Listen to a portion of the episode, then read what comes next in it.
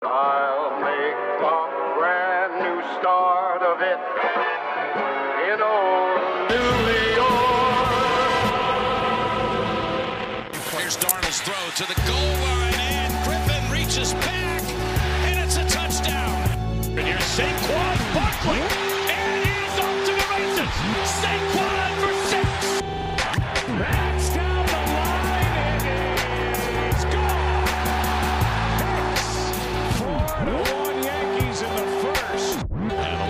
drives one to deep center field. Back goes Brinson, takes a look, and it's out of here!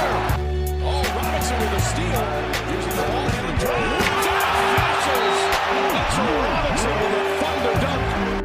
Levert, back in, fade.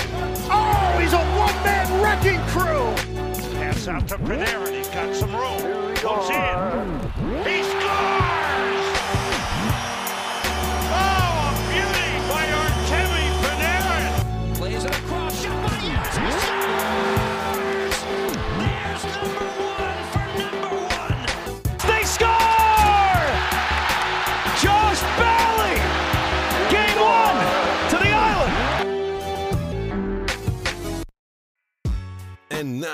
It's time for the Tri State Sports Beat with your hosts, Nick Federico, Scott DeBell, and Joe Bruno. And welcome back, everyone, to another week of the Tri State Sports Beat. Nick, Scott, and Joe are here. The full gang is together. Joe is not at the gym while we're recording. He already got Get his that pump, pump in. on. He already got the pump in. Mhm. Um, and we are back to actually celebrate a New York football victory. Oh, it's freaking And amazing. another just disgrace, but we'll get to that eventually. uh, wow. Victory. And you know what? I've never rooted so hard for the Giants in my life. Nick, you and I on Sunday, Wow. you would It's thought we Giants fans. We should have been wearing uh, Giants jerseys for how much we were jumping up and down. Um, Yeah. The fact that now New York football is now a combined one for 11, gotta be excited for that. Aren't they one for 12? No, it's one for Or rather, 11. one and 11. Yeah, One and 11. One and 11 combined. But uh, first of all, congratulations are in order to Joe Judge as his first win as uh, head coach of the New York Giants and for the first win of the season for the Giants. Congratulations Yep. to him. But the New York Giants are finally on the board. Thought it was going to take us a lot more time before we were going to be able to say that. But the Giants have defeated the Washington football team 20 to 19. And yes, we were jumping up and down. We were excited. Um, too bad for me. The Giants didn't cover, so I lost that one, but the Giants got a victory. So that's really all that matters. But to start this game was interesting, guys, because we noticed that Andrew Thomas was not starting at left tackle for the Giants. It was Matt Peart, the rookie out of UConn, who we think very highly of.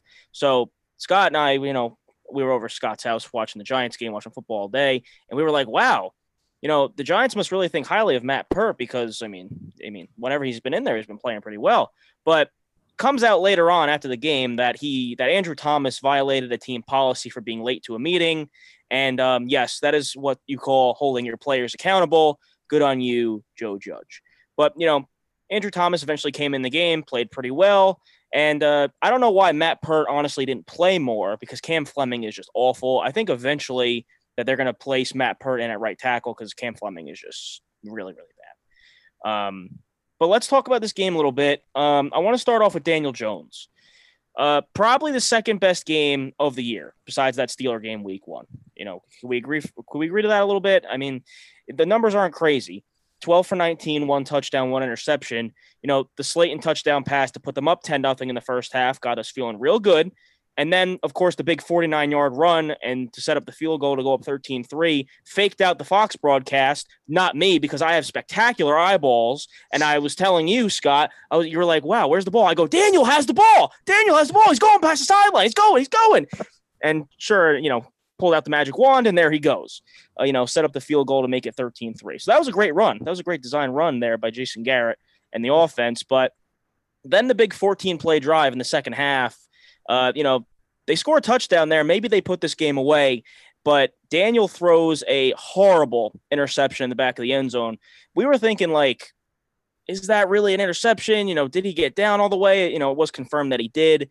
But the big thing is, yeah, is there Washington ties the game as a result of that of that interception. You got to chuck that ball four rows into the stands. I mean, he did the same exact thing in the same exact situation week one against the Steelers. We remember that. We credit we killed him for that.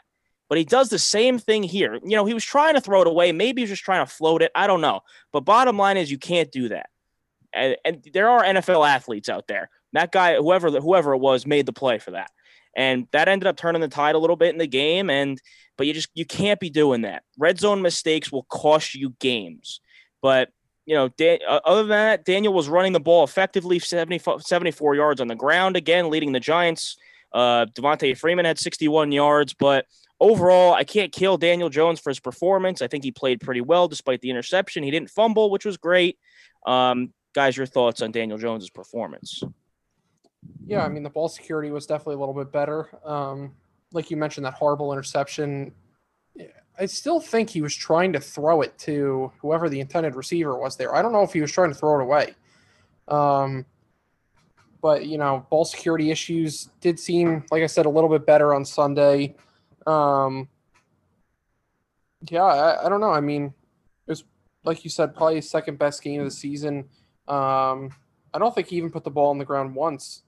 Uh, don't believe so. That he recovered. So, um, yeah, it's a step in the right direction for Daniel Jones. I don't know if you still have full confidence in him just because it's not like he, you know, lit the world on fire with his performance and, um, you know, had that very nice throw to Darius Slayton for the touchdown. Um, Evan Engram is still like an anomaly in this offense. Uh, they should be getting Sterling Shepard back for this week, but Darius Slayton, who knows he could be out this week. Uh, Devonta Freeman, I don't think he really did much. 61 uh, yards he, on the ground. Yeah, so you know, a decent amount of uh, yards on the ground for Devonta Freeman. Didn't really get involved in the passing game, but you know, overall the Giants did what they had to do to get the W, and that's all that matters. Uh, in the long run, in this NFC East, that is literally horrific. Maybe the worst division all time in football this oh, season. absolutely, has to be. But I. Lucky, I mean, Go ahead, Scott. The Eagles could win this division at like six, nine, and one, or like seven, eight, and one. I don't think the Eagles. I think anybody could win this division at, at six wins, six, seven wins. Yeah, I don't matter. think any. I don't. What's the lowest amount any team has ever won a division? I wonder. I want to say seven and nine. Yeah. Seahawks were that. I don't. I don't remember ever a. Hey Joe, you producer Joe, you want to look up that stat maybe while you're sitting there? What um, that one? What's the What's the worst record a team has won a NFL division in? Right, that's probably about what we're looking for but lucky for Daniel and the Giants offense, the defense showed up when they needed them the most. They did give up 251 passing yards to Kyle Allen, who really isn't any good. But the play of the game, Mr. Irrelevant, Tae Crowder, who I didn't even know who he was. I don't think anybody knew who he was before the game started. A scoop and score touchdown off the Kyle Allen fumble made it 20 to 3. And this is where Scott and I leaped off of his couch and started screaming like little girls because we never wanted the Giants to win more than we did that day. You know, it all started with the Kyler Fackrell pressure, great pressure, you know, by the Giants defensive line on Kyle Allen to force him to make that young quarterback mistake.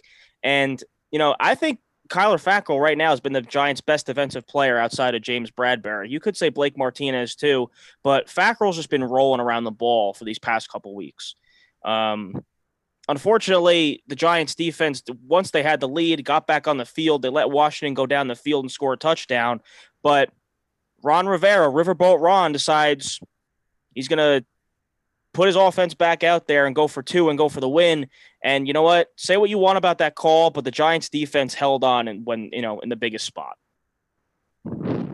Yeah, they I think it's, you know, really interesting to look at this team and the defense was the the part where we thought was going to struggle with this team this season. We thought the offense was going to be able to put up points pretty consistently, but it's yeah. been the other way around. I mean, Blake Martinez, we weren't sure what he was going to offer this team.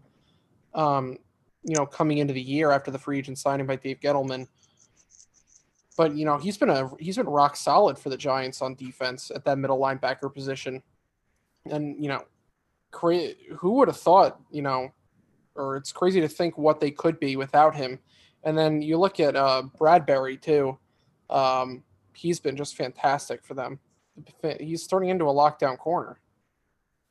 I mean, uh, you could say he kind of was a lockdown corner last year in Carolina. That's why the Giants gave him all that money. But and now I need to address Giant fans for a second because can we be effing happy that they won a game? Like, you won a game, and believe it or not, the Giants are still in the race for the NFC least. Like, hmm. be happy. Stop worrying about tanking for Trevor Lawrence. It's nonsense. Daniel Jones, I firmly believe, others will disagree with me. I believe that Daniel Jones will be here next year and will be the Giants quarterback going forward. But can we stop with the tanking for Trevor nonsense? Leave that to the Jet fans, please. Leave that for uh-huh. us and our misery. Don't poop on our party, okay? Stop worrying about that. Daniel Jones is going to be the guy this year. He's going to be the guy next year. So be happy that you freaking actually won a game. I understand you want the Giants fans want a good draft pick or whatever. They're at this crossroads in the season where should they go for wins? Should they go for tanking? But this division is still winnable at this current state. Like you said before, Scott, this division could be won with six wins, six, seven wins. It's not too crazy to see, especially what the Cowboys did uh, last night against the, or what they didn't do last night against the Cardinals, putting up what ten points. Granted, you Yeah. want to you want to tell me they're playing Andy Dalton. I praised Andy Dalton this week, and he did not show me any confidence. But hey, I'm not a Dallas Cowboy fan, so I don't really care. But they got the Eagles this week, which you know what? I'll give them a shot against. Granted, the Eagles came back, you know, within two against the Baltimore Ravens last week, but I'll give them a shot. You're if they win, if they beat the Eagles and win two straight, they're looking at first place or a game out of first place in the division. So it may be a stretch, but be happy, Giants fans, that you won a game. Be happy. A little fact check on the uh, the worst team to to make the playoffs. Uh, it was actually Nick's second favorite team, the Seattle Seahawks, in Yes. 2010. Seven and nine. seven right? and nine. Okay. Seven and nine. All right. Did they win the division though, or did they just make it as a wild card team? It says they it's they made the playoffs. That's all I could find. You remember? Do you, do you know what their seed was? If Oh no no no! I'm sorry. There's another one that says the four worst division winners in league history, and that was that's uh the I had, a, I had a feeling that was it, but I don't know if something happened, you know, in the 1960s or 70s. I don't know. But Well, you're spot on. that's what I thought it was. Yes, Matt Hasselbeck and Marshawn Lynch. That's when, you know, the Seahawks really started to get a name for themselves. But I'll get. But what do you guys think about this game next week, the Giants and the Eagles? It's in Philly, but I, for me, I got to give the Giants a chance here. I understand Philly came within two of beating Baltimore and made it almost a really big comeback, but I got to give the Giants a shot here. Absolutely. I'm giving I'm giving the Giants a shot simply because this division is abysmal, like you guys have been saying.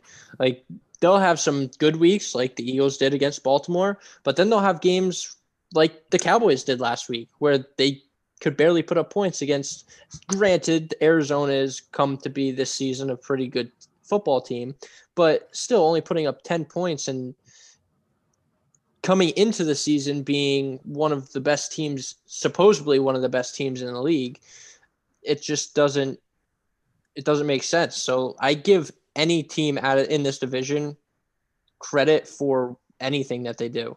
And at the same time, Giants may be at the bottom of the standings right now, but absolutely they have a shot to do something against uh, the Eagles. You know, the Eagles are one of the you know most banged up teams in the entire league. I mean, you look at Zach Ertz; he's now on IR or not on IR, not on IR yet, but he's uh, out for at least three weeks. You have Miles Sanders who is also hurt, so Boston Scott is going to start at running back for them. Uh, they have a banged up offensive line. I mean, they're not, their wide receiver number one right now is Travis Fulgham. If you came into the season and you could tell me who Travis Fulgham is, and you. you're not a, you're not an Eagles fan. Like, props to you.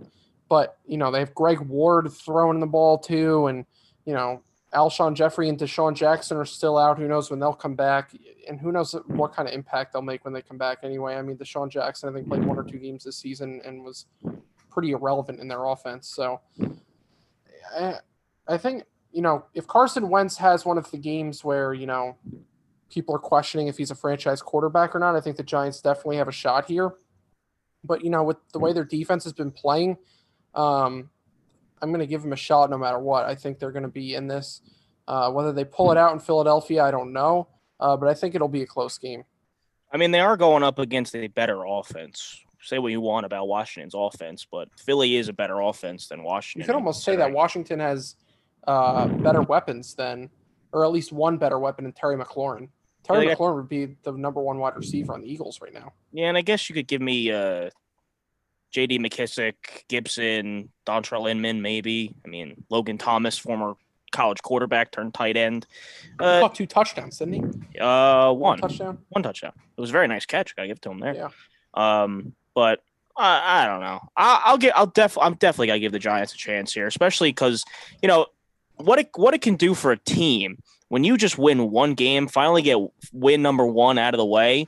What it can do for a team is like wonders. So we could see a completely new Giants team coming into Philly next week, or we could see what we've been seeing for the past six weeks. Not sure. I, I mean, I think Joe Judge has um, allowed us to trust him in the fact that he's going to have his team prepared going into Philadelphia. He's going to have them playing hard. And uh, I also think that um, it was important that he showed his team what he did to Andrew Thomas. I think Jabril Peppers said yesterday that it was actually a good thing that, you know, he did what he did to Andrew Thomas because it shows that, you know, they have to be accountable for their actions and nothing's going to slide here. And, you know, the Giants really haven't had that kind of head coach since Tom Coughlin. Ben McAdoo and Pat Shurmur really weren't, you know, the most hard nosed, strict head coaches.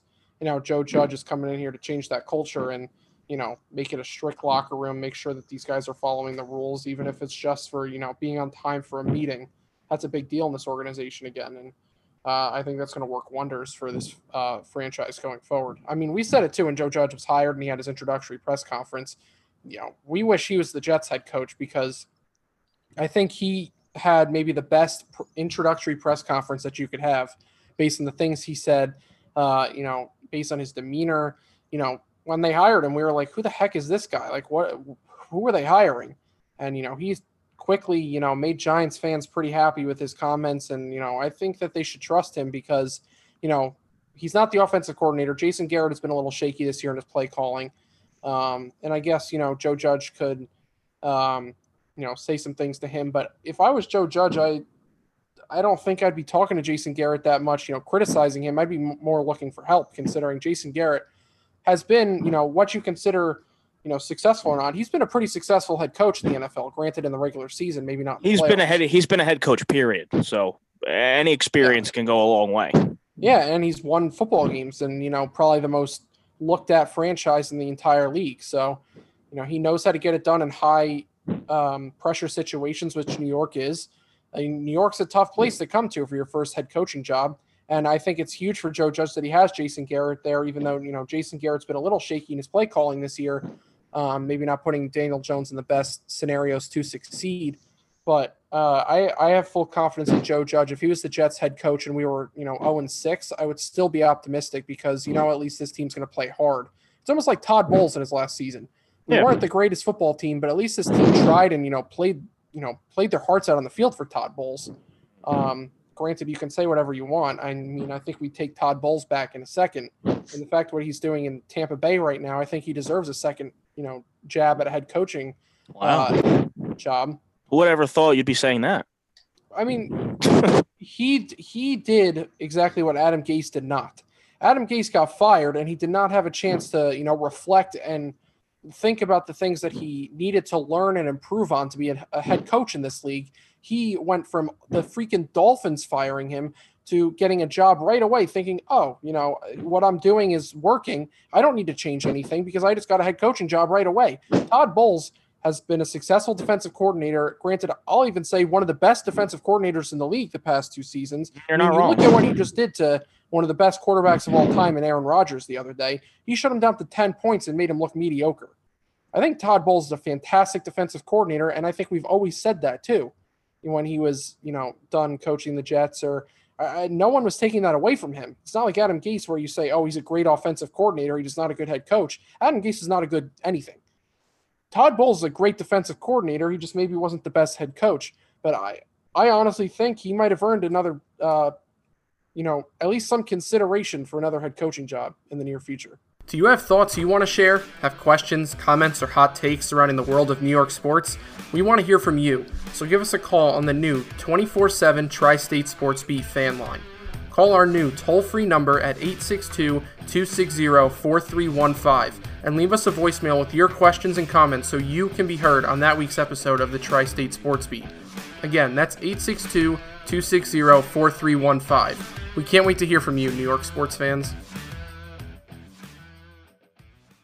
All right, so I guess we're segueing into the New York Jets because you know Scott, you're on a tangent, so you might as well uh, might as well continue. Uh, but we have to say we're a little optimistic about the Giants going into Week Seven against the Philadelphia Eagles. Okay, boys, time for yelling and screaming like we do every other week. The New York Jets are worth yelling and screaming. it's it's really Yeah. not. It's really not. But we're gonna go back to you know earlier in the week. We haven't discussed this yet, so let's discuss. There was the rumors going around that the New York Jets were shopping Le'Veon Bell, and uh, whether you thought the Jets were going to get anything for him, whatever. Uh, apparently, Joe Douglas called every team under the sun. No team was stupid enough to take on Le'Veon's contract, so we get the notification, and it is this: after having conversations with Le'Veon and his agent and exploring potential trade options over the past couple of days, we have made the decision to release Le'Veon. The Jets organization appreciates Le'Veon's efforts during this time here, and we know he's worked hard to make significant contributions to this team. We believe this decision is in the best interest of both parties, and we wish him future success, especially in two weeks against us. That's not in there, but that's what it is. so the so the Jets cut Le'Veon Bell. Um, the story goes that he had a $2.5 million signing bonus coming up. So I guess the Jets didn't really want to pay that. And fun fact, Le'Veon in 17 games with played with the Jets made 28 million dollars. So highway robbery, as you would say, for Le'Veon Bell. So good for him. Good for him. Made his bank, did what he had to do. I get it. Of course, you know, we were big advocates of this signing when it first, you know, when it first came out last year. It just didn't work out. You know, we've been talking about how Gase's the Gase and Le'Veon's relationship has never has never been good from the start, and I don't care. You know, I don't care what is said. I don't care what Gase says anymore about. Oh, you know, the relationship was good. It was never good. It was doomed from the beginning. This didn't succeed because you know Adam Gase is pig-headed and stubborn and thinks his offense is the best thing since sliced bread. And you know, couldn't find a trade partner. I get it, but again, the New York Jets choose a fan favorite. I mean, choose Adam Gase over a fan favorite yet again. Cut your most talented offensive player when the Jets are starving for offensive talent at this point in the season. But no, we're good. We're going to cut him. We're going to part ways. You know what? Good for Le'Veon. Ball out with Mahomes in Kansas City. Go win a damn Super Bowl. Go under a real good head coach. Tank is on for the Jets. Comments? I hope he goes for 250 and like three touchdowns against us. So He I. was literally he people, you know, when we signed Le'Veon Bell, people were very quick to say, "Oh, he's going to ruin this locker room. He's going to be toxic in this locker room. He's not going to fit in." He was a freaking class act. He was an angel in this locker room. There's a reason why he became a fan favorite. And and know, a captain, if I'm not if I'm not mistaken. no, he wasn't a captain. No, not. I thought he was this year. Gase would have never chosen him. To be I don't captain. think Are you so. Kidding? Um, but it, it was just it's just really unfortunate to the way that it you know panned out for him here. I think we all had aspirations or huge uh, dreams of him coming in here and being the dominant running back that uh, he was in Pittsburgh. I, I think it's pretty evident though that that time off kind of you know made him not the same running back that he was in in, in Pittsburgh. Um, but I'm excited to see what he can do in Kansas City. I thought, you know, as a Clyde Edwards Hilaire owner in fantasy, I also have Le'Veon on the same team, so that's going to be uh, fun to watch.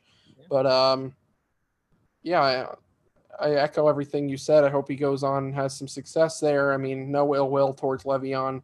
Um, he didn't really say anything like thanking Jets fans or anything like that, which is kind of upsetting. But I really Um, don't blame. I don't blame him. I can't blame him. Honestly, I think Really he's. Just, I think he's still sour about it, and and I would be. I too. would mean, be. but This why was against the fans? this was his- like the fans was- showed. I don't think he's got any. I don't think he. I don't just don't think. I think don't there's a lot of fans- anything. I think there's a lot of fans out there that are like, well, you kind of sucked with us. Like, yeah, Yeah, you that didn't wasn't even- his you fault. Didn't do it right. No. No, I and I com- we completely get it. It's some fan. I know a few people that are Jets fans, and they're idiots. they they're kind of like the same way, and I'm like, it really, like, what are you supposed to do? Like, we have an offensive line that's trash. We have an offensive guru that's doesn't know what he's doing. But it, it, it kind of sucks because like he was a Jets fan growing up. He was the one of the very few NFL caliber players that wanted to be on the Jets this offseason. Well, I think the past- Jets were the only- two past off seasons. So So the Jets were the only team that offered him a contract that they would have paid him what he wanted. yeah, Well, but the, I believe the granted, Ravens. he I believe still- the, Ra- he was I still believe the excited to Ravens be did here. too. he was still Ravens, excited yeah. to be here, and he was a Jets fan growing up. Like that's like a kid's dream is to play for their favorite team growing up. So like like like I said, it's just everything that happened these past few weeks is this past season, two seasons has just been ridiculous. And Listen. it's, it really is a joke. Before we before we get to the game, which I what is there even to talk about in the game? Like the fact that Tua Tua got his Tua! uh got his uh debut and eventually the Jets, you know, propelled him to start. I I have a feeling that was always going to be the case no matter Yeah. what happened because he played four snaps and he now he's naming he's He completed. He completed two passes Two for two, yeah, like hundred percent. against the Jets. it's just very odd to me that they're abandoning Fitzpatrick this early because they're three and three. They- They're, you know, especially with the Bills losing last night, they're right there for a playoff spot, which, Mhm. you know, who would have thought the Dolphins would be at this point in the season? Uh, but, um, oh, I, I lost, completely lost my train of thought after that tangent. Um, depending on how this season goes, Adam Gase could be looked at as the savior of this franchise. The Jets have hit so low, they might even be below rock bottom, that they are forced to just do things differently. And if Adam Gase, an Adam Gase led team, brings this team Trevor Lawrence, who turns into whatever great quarterback you want to compare him to, which is I think is unfair at this point. You can't com- go comparing. You know, you can say he's a generational talent or whatever, but if you want to say oh he's going to be the next like Brett Favre, like yeah, that's just unfair to the kid. Yeah. But if Adam Gase, as much as I hate him, and I don't want to get any flack for this because if you really think about it, it could be true. If Adam Gase tore this franchise down so far that they were forced to restart it and build it up from the bottom, we're going to look back and be like, wow, Adam Gase really made the Jets good. But the I fact mean, that You're not wrong. I don't know. Connor Hughes keeps saying, "Oh, Christopher Johnson wants this franchise to win so bad. He uh, goes home and is demoralized every night after watching what the Jets put out on the field. I don't believe. What has he shown us to believe that that's true? Why? like- why would? Why would I believe that when this is the guy that you hire in the first place? Granted, he doesn't know anything about football, but any good boss does a background check on their employees that they hire. Okay, well, this is this is a mainly Mike Maccagnan thing, and in fact, Yeah. Christopher Johnson did the right thing in the first place of firing Mike Maccagnan with Todd Bowles. We probably wouldn't be in this scenario. Hmm. But Exactly. I think Mike Maccagnan and Peyton Manning sold Christopher Johnson a bag of goods or whatever the heck it's the, Magic whatever- beans. yeah whatever the beans. saying is. Sold him a bag of goods, in and the fact that we listened to Peyton Manning in the first place, a guy who refused to play for this franchise, so go screw. Um, but he was sold a bag of goods by Mike Maccagnan, who was clearly an awful GM. I mean, the fact that you have this conversations comparing John Idzik and Mike Maccagnan, that just shows you the kind of GM Mike Maccagnan was. Christian Hackenberg. But All it needs to be said. I don't I don't know. I mean, this is this is the last chance Christopher Johnson gets because he, wants you know people to think like, oh, this isn't Woody. This is you know a different different thing. Like, what what if Woody comes back here after or in January after you know he's back from England and not an ambassador anymore? Then what happens? Like, this could turn into a, a trash can again. Like do we need Christopher Johnson needs to be in the meetings. So I understand we're not he's not going to not be in them because he needs to make the final, you know, sign off on the thing. But on, on the on the dotted line to hire the coach or whatever, but this needs to be 95% Joe Douglas and 5% Christopher Johnson, you know, just sitting there giving because he's going to give an opinion. Mm, yeah. But you know, this needs to be a 95% or higher Joe Douglas, you know, led search. And who they bring in, I, I don't know, because there's not really, you know, like a people are saying, oh, let's trade for Sean Payton and get his contract or buy his what? Why has that always been a talking point for the Jets? Even when they were, you know, talking about bringing in Adam Gase or before that, or bringing, they, everyone's like, "Oh, you could just trade for Sean Payton." Why? Why are people just throwing this out there? That is just not even a realistic possibility. Well, because they're delusional. Eh, like, what, what are you going to trade a first round pick for Sean Payton? you, Like, tra- you trade for players, not for coaches. I mean, I mean, technically, we did trade Bill Belichick. Yeah, but again, what did they do? What did the Jets do with that draft pick? I don't know what did they, what kind of pick I- did the Jets get for him? don't I don't know. Could not tell you. Mr. Joe, Yeah, producer Joe, look that look up. the Bill Belichick uh, Jets Patriots trade and see what the Patriot see what the Jets got for him. But uh, before we get, go ahead, Scott. Go ahead. You're not done. The luckiest man on the planet right now, Steve freaking McCoy. Oh my god. luckiest Absolutely. luckiest guy on the planet. He didn't even he didn't even hesitate to get out of the Jets. He literally got a car from Miami and drove to Tampa Bay. Didn't Mhm. even come home with the Jets. Just said, "I'm out of here. See you." I don't blame him. You can't blame him. Either. But let's talk about Gase, uh, Gase's comments and the comments that were made during the week before we get to the game.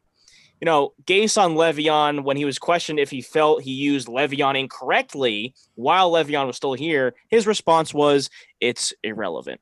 Uh, okay, that's great.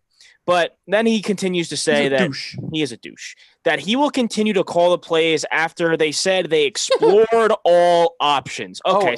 Oh. Okay. So that means Adam sat in a closet by himself and said, Should I call the plays? Should I not call the plays? I think I'll call the plays. He also said that him giving up the play calling is step 10 and they're only on step 2. Oh, unbelievable. Step What are steps 3 through 9? Uh, I don't know. I don't think he knows. At this point, I don't think he knows. But like, was he like? If we really thought for a second he was going to give him play calling duties, stop it. Stop that right now. And then this is the thing I have the most issue with. It's not even the Gregg Williams thing, which we'll get to in a second. The fact that Dowell Loggains speaks to the media baffles me. He said he basically said that play calling is not the issue. Dowell, why are you even talking to why are you even standing up there, dude? Shut just shut up, you app you donut. He serves he no purpose. Do you think he needs a box to stand over the podium? Yes. He it it like I know I joke that Dowell Loggains is my spirit animal because he's short and throws a football really far, but like he serves no purpose. Any one of us could do Dowell Loggains' job. Like, imagine being the coffee boy for the ultimate coffee boy. Like, what? Being Adam Gase's coffee boy, who was the coffee boy for Peyton Manning. Like, Imagine being Adam Gase's coffee boy. unbelievable. That's what Dowell. That's what. Dowell Loggains is. That's what he is. But Dowell, Log- just shut up. Just shut your mouth. You go out the door with Adam Gase too. And then Gregg Williams, of course, which makes all the friggin' headlines this week. The defense isn't great, but it's not all on us. Uh, you know, he's not wrong, but uh, Definitely not wrong. he's definitely not wrong. But definitely taking a shot at Adam Gase, which I'm all here for. I Other think, people, don't, honestly, other I people think- don't like that. I Go think ahead. Gregg Williams is sour about uh, Jamal Adams getting traded. I, th- I still think he is, I don't blame. especially I- after especially after the trade and and the comments that came out from him saying that he can't wait to be rejoined with him. I, I think that's that's huge. I still think that's something he's unsettled about. But I am shocked that Gregg Williams was not fired yesterday. Shocked that he was not let go after this 24 to nothing debacle of the Miami Dolphins. So let's get to this now. I've got the trade if you want to hear the trade. Go ahead, please. New England sent the 16th overall pick in the 20 dra- uh, 20 2000 draft plus fourth round and seventh round for 2020 uh 2001 Jesus uh, in exchange for Belichick a 2001 fifth round pick and a 2002 seventh round pick the Jets So- ended up with Shaun Ellis Jamie Henderson and James Reed All right, so I mean the Jets benefited a little bit from the Shaun Ellis aspect of it, but I wouldn't say that they won the trade. Definitely not. You could have taken freaking Peyton Manning and you still wouldn't have won the trade. no. Well, yeah, interesting. I didn't know they end up with Shaun Ellis. But this 24 nothing debacle in Miami Gardens the other night, uh, first of all, two for 17 on third down just does not get it done. that was laughable. I was I was I was honestly hoping for no third down I was- conversions. I from the was too. Jets. The game, the, both teams were combined 0 for 20 on third down at one point. Yep. Uh, But then, Jeez, but the then, Dolphins, Fitz didn't even convert a third down. Tua converted the first third down for the Dolphins of the game in like the last four minutes of the freaking football game. yep. You, But you that- a really bad thing about this game? I have to I have to find the, the tweet from Brian Costello very quickly, but it, it just shows you how bad the Jets are. Okay, here it is. The Jets had 13 more plays than the Dolphins, led them in time of possession, and won the turnover battle, and still lost by 24. Yep. They had the ball more and couldn't even put up a field goal. Joe Flacco took a 28 yard sack. Can we talk about Flacco and how he just looked like he did not want to be on the field? Can you blame him who wants to be though? I don't want to be on the. I wouldn't It- want to be on the field for him. Oy, oy, oy. I don't. I can't blame him. He ain't getting another backup or a quarterback job after this mess. The Jets are ruining players before our eyes. Yeah. Who's going to want any of these players? No. Other than Jamison Crowder. He's the only guy we throw the f- freaking football to. Let's wait till Denzel Mims comes. One reception, five yards, and he's going to like twist an ankle and be done. Great. But then we get to the criminal that is that La'Mical Perine is now the backup running back and touched the ball only nine times, while the ageless wonder, 40 year old Frank Gore, touched the ball 15 times. He outsnapped Frank Gore and still touched the ball less than the dinosaur. How does that But that- happen? But Frank Gore is now the Jets' number one option on offense. and also, I- uh, honestly, Ty Johnson looked pretty good. Oh, yeah. And then he didn't play. The guy goes on for a 35 yard run and don't play. I'm pretty Well, sure that was the longest play of our entire like I think that's the longest. in- That's going to be a great trivia question. Well, no, I think Sam's run was longer, but that was the Oh, okay. longest Yep. running back rush for the Jets in like two seasons. That's going to be a great. Ty Johnson, a guy we picked up off waivers last week. he Waivers, he averaged he averaged 14 yards. and then he doesn't play. But the honestly, the worst Adam Gase quote of all time might have been this: that he didn't Oh, want to hurt Michael Perine's confidence after he dropped the football on that wheel route. He's an NFL football player. If he gets if his if his confidence is ruined from dropping a football, maybe he should not be playing in the NFL. Like, dude, He's an idiot. He really Oh my god. he's he's he's a moron. Yeah. And this these two games, these two games completely show that quarterback is not the issue on this team. Oh, absolutely. We knew that already. We knew that before these past two games. Yeah, yeah, but the the only reason why we're moving on from Sam and like let, let's be honest here, if the if the Jets, you know, um win like two games, don't get the number one overall pick and can't pick Trevor Lawrence, we still have a quarterback here that we don't know what he is because he's been playing under a moron for 2 Mhm. seasons and wait under Jeremy Bates, who is like three quarters of the moron that Adam Gase is in his rookie season. And Jeremy and, been and Jeremy by ineptitude. Gran- granted Jeremy Bates was living in the mountains before before he was coaching the offense for the Jets. we have the two guys in NFL. We have the the, the uh, two biggest fans of bubble screens in the NFL history as our two offensive coordinators for Sam Darnold. Never seen anything like it. Never seen Wait, anything like it. Adam, and then Adam. Oh, we want to spread the field. We want to get Perine involved. He spreads the field for two plays in the first drive and doesn't throw the ball more than five or ten yards for the entire rest of the game. If P, if Perriman doesn't stop running there, we'll probably have a touchdown on our first play from off and like on offense. But no, we can't try anymore. It didn't work on one play. No more. No more. No more. And then the cream of the crop was Joe Douglas being shown on the CBS broadcast like someone pissed in his Cheerios because like I re- I honestly I thought Gase was gone. I thought Gase So was gone did when, I. He, when he had So his phone out. When he when he had his phone out, I was like, yes, yes. And then we get the Wow, he was- he the notification McLendon's Steve gone. I'm like, McLendon. turned out what are you, what are you doing? Turns out he was talking to Tampa Bay. The fact that, Oh, you know, Gay said after or on Monday that uh, there's no fire sale going on. That's BS. He's That's going to BS. trade. Joe Douglas is going to trade whoever he can. Does But- he? I, does he not know like anything that's going on within the Jets organization? Like, does he? Joe Douglas? No, Adam Gase. Like, if Oh. he like, uh, I know he's probably just supposed to say things, but like, like the, the answers to some of his questions uh, to the freaking media. Oh, I'll have to look at the tape. Uh, I don't really know. And what I saw post well, game, he's got to he's got to look at the tape because he's not watching the game because he's always looking at the stupid sheet. oh my god! and then and then of course, like besides the whole Joe Douglas thing, this the narrative that uh, that Gase and Gregg Williams are exchanging words on the sideline pregame. Of course, that's the whole topic of the fr- whole freaking game. And now the New York Jets are on pace for the worst point differential in NFL history. They're doubled. I think it's at like 110. They are double. Then I think the Jacksonville Jaguars, who are like 57 or something like that. I might be wrong. But and then after this game, of course, they trade a, a team leader in Steve McLendon for a six round pick. He's a lucky mother effer because I wish the Jets would trade me. I wish the Jets would release me from fandom because Every this is just on that roster wish they'd get traded. Oh my god!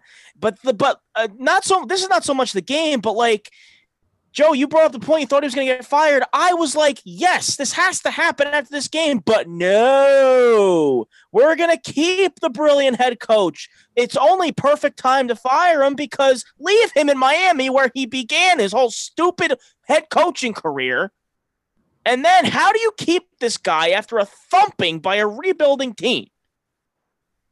the fans the, the the fans that are left watching these games which are scott uh me and joe i don't know how many other jet fans are actually still watching the games but the fans that are still watching these games are looking at the tv and they're numb scott i was at your house watching the game you were on your phone most of the time trying to wa- watching this game There's nothing And I- to watch. and I'm just blankly staring at the TV. I don't even know what I'm looking at anymore. But this is what we come to expect now. This is it. We got excited over a butt pick in garbage time, already down 24 nothing. And if you're and if you're picking your butt, you may find Adam Gase's play sheet because it's crap. It's shit. And then, of course, he had to uh, do the whole sit on the bench while his defense Oh is on the God. field, uh, playing tic tac toe with himself, um, and that stupid, you know, packet of papers he has that probably, you know, who knows what's on there. But the fact that, you know, Gregg Williams, what he said, you know, probably is unprofessional, and you probably can't say that. And, but he is completely right. What he, his team had 24 points. Granted, he the, the defense hasn't been great this whole season. They, especially the first quarter on Sunday, that they were just freaking, you know, shelled. But they gave up a field goal in the second half, and that was it. You know, they forced a lot of three and outs. You know, they rebounded off a uh, off a uh, brutal, you know, first quarter. They forced two turnovers. The Brian Poole pick that was a nice play at the uh, right before halftime. Then, of course, the butt interception uh, from Marcus Maye that Bless Austin almost, you know, knocked out of his behind.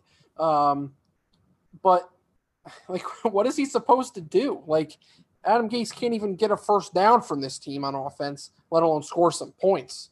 I mean, how many times was this team in field goal range and they got knocked out? Like three times? Like the, the 28 yard sack, uh, penalties, uh, probably more sacks. Um, Interception. it's it's horrible. It is abysmal. But uh, bottom line, boys, you know, everybody knows this already. This coach is just a broken man. Like the media is killing him, peppering him with all these hard questions, and he can't answer a single one. He might as well just stand up there and be like, I got nothing for you guys. I really don't know. But like Christopher Johnson, again, if you love Adam Gase and think that highly of him, do your team, do him, and do us a favor and fire him, put him out of his misery. Because I don't think he even wants to be here anymore. And can you blame him? Uh, no, because it's all his fault anyway. But, but they won't because they don't care and they love being losers. If I, I, love, Con, I love uh, our boy Connor Hughes over at the Athletic, but like if I have to hear him one more time say that Christopher Johnson really wants to win, show me, show me put a playoff mandate. Put a mandate on the coach. Say, I want to make the playoffs. I expect this team to win and make the playoffs. Don't stand up there with a sheet that friggin' Hyman Ding- Dingleberry friggin' types up for you just so you can read it to the media and not believe what you say.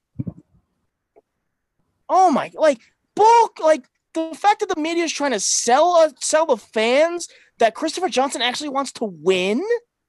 Stop it! Stop that! Get some help, please. But like, there's only so much more we can say about this historically bad Jet team. Grant, like- and then that they play the freaking Bills next week. Yippity doo dah! Let's lose by sixty. We lost. we to- just we know- lost the Dolphins by 24. I can't even imagine what we lose by against Just- the uh, Bills. let- let's look two weeks ahead. What is the spread going to be for the Chiefs game? Twenty three. 21. The highest Nice. spread ever was twenty was twenty eight points. 23. Well, this well this spread might pass that. 42. I changed my answer. this might be a Clemson like spread here. Like what are the? I feel like Clemson would beat us. Absolutely. They would spank us. I think Georgia Tech would beat us. I wouldn't go that far. I would. Alabama, Alabama would beat us. Oh us. yeah. Oh yeah. Georgia. Uh, I don't know if uh, Clemson, Georgia. what's the what's the kid's name? Tulane would beat us. Stetson, Definitely Sten, Stetson Bennett. Yeah, we might be able to contain him, oh my. God. But our corners would still get torched. But yeah, But I hate coming on here every week and just fucking bla- and blasting this team. Like I just let's be honest. They're going to be like 0 and 13, and the Falcons are going to trade away like Matt Ryan, Julio. Like they're gonna they're gonna clear ship, not win another game here. And the Jets are going to go like 1 and 15 or 2 and 14 and completely screw themselves. They're going to win some dumb games. Or like Bill, I was thinking about this before because I'm, you know, sick in the head. Bill Belichick, we play the Patriots the last week of the season, right? mm, yeah. Belichick, Belichick throws the game. You bet. Yeah, that's what I'm thinking. Belichick's going to throw the game so we don't get Trevor Lawrence. So we throw the so we throw the game even harder. Yeah, That will not happen. You know that will. apparently not the Jets happen. are all in on tanking for Trevor. That's Listen, the listen. said. If the Jets don't get the number one overall pick, The season's just, you know, the worst of all time. well, uh, it's all it's all about it's all about how you look at it. No, it's the worst of all time. because the, I know, I know, Scott. I know you've hammered now on the Trevor Lawrence bandwagon, but like, is it the worst thing in the world if we get a new head coach in here with Sam and maybe some weapons from the draft? That's what I was That'll be his say. third system already in four All right. years. Well, Baker has four different systems in four years. Yeah, and how's that looking for him right now? They look better than us. He- we're- they he have though? wins. Yeah. On Sunday, did Baker look better? Well, not on Sunday, but the two weeks before that, It's and he's looked better 11 overall. He's he's had 11 career games with multiple interceptions. And Sam can't stay the on the and, and Sam can't stay on the field. I was going to say, has Sam even played 11 games? He's eleven and six. He's eleven and nineteen as a starter. But we were talking about it the other day. We went through every team about who would take Trevor Lawrence. The Browns were definitely one of them. Yeah. If the Browns If they got the con- number one overall pick. if the Browns were in contention for Trevor Lawrence, they would move on from Baker Mayfield. Sure, but you could say that for a lot of teams too. Let's not be honest. That four, to- like, the, the the three systems or four systems that Baker's been in. Let's not act like it hasn't hurt him because it's not like he's you know looked like a world beater. But he's looked the Yeah, best under had some- Stefanski. He's had some good games, but like the, I think this Steelers game just showed you where this Browns team still is. But again, the Browns did the right thing in getting talent for Baker. It's just what yeah. Baker can or can't do with it is the problem. Yeah, the fact that you know he has two very good wide receivers. He has the highest paid tight end in the league. He has two very good running backs when they're healthy, and Kareem Hunt and Nick Chubb. That's And what he I'm. Still looks inconsistent. That's what I'm Yeah, saying. but though. we knew we That's knew what- Baker was going to be a a risk for any team that took him. True. Darnold was supposed to be the guy. He was supposed to be the safe, the Oh, safest pick. but but we can't say if he is or isn't the guy because of what the Jets haven't done. Correct. That's that's what I'm. That's what I'm trying to say.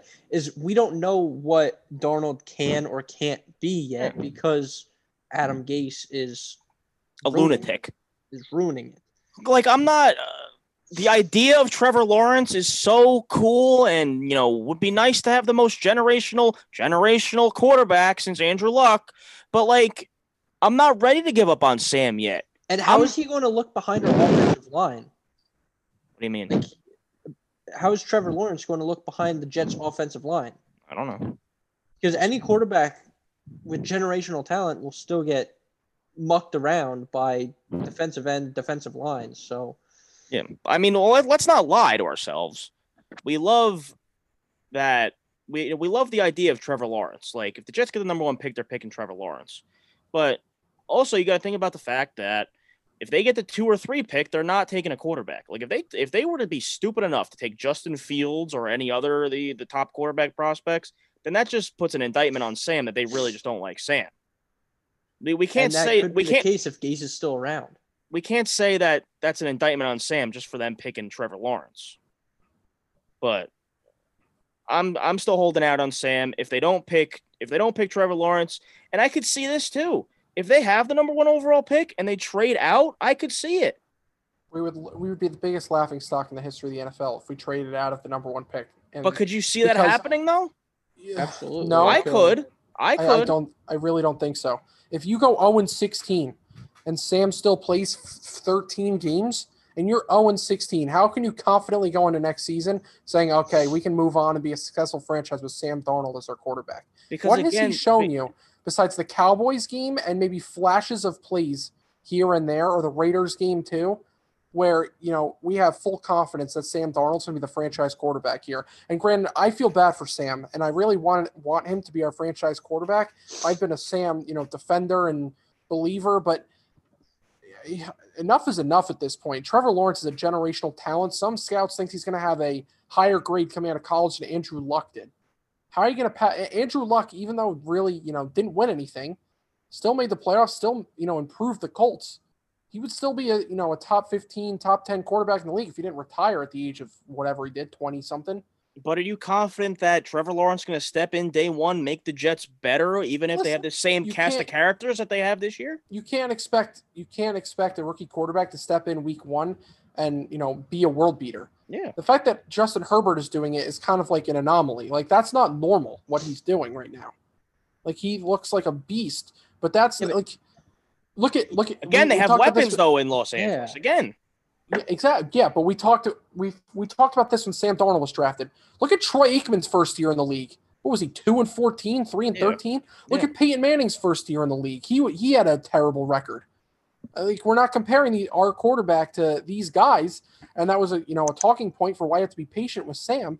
But these all-time great quarterbacks had awful seasons in their first year in the league and turned out to be Hall of Famers. You can't expect a quarterback to come in here and be a world beater game one. Like look at No, Sam. I- I wouldn't expect six them in his first pass in the league.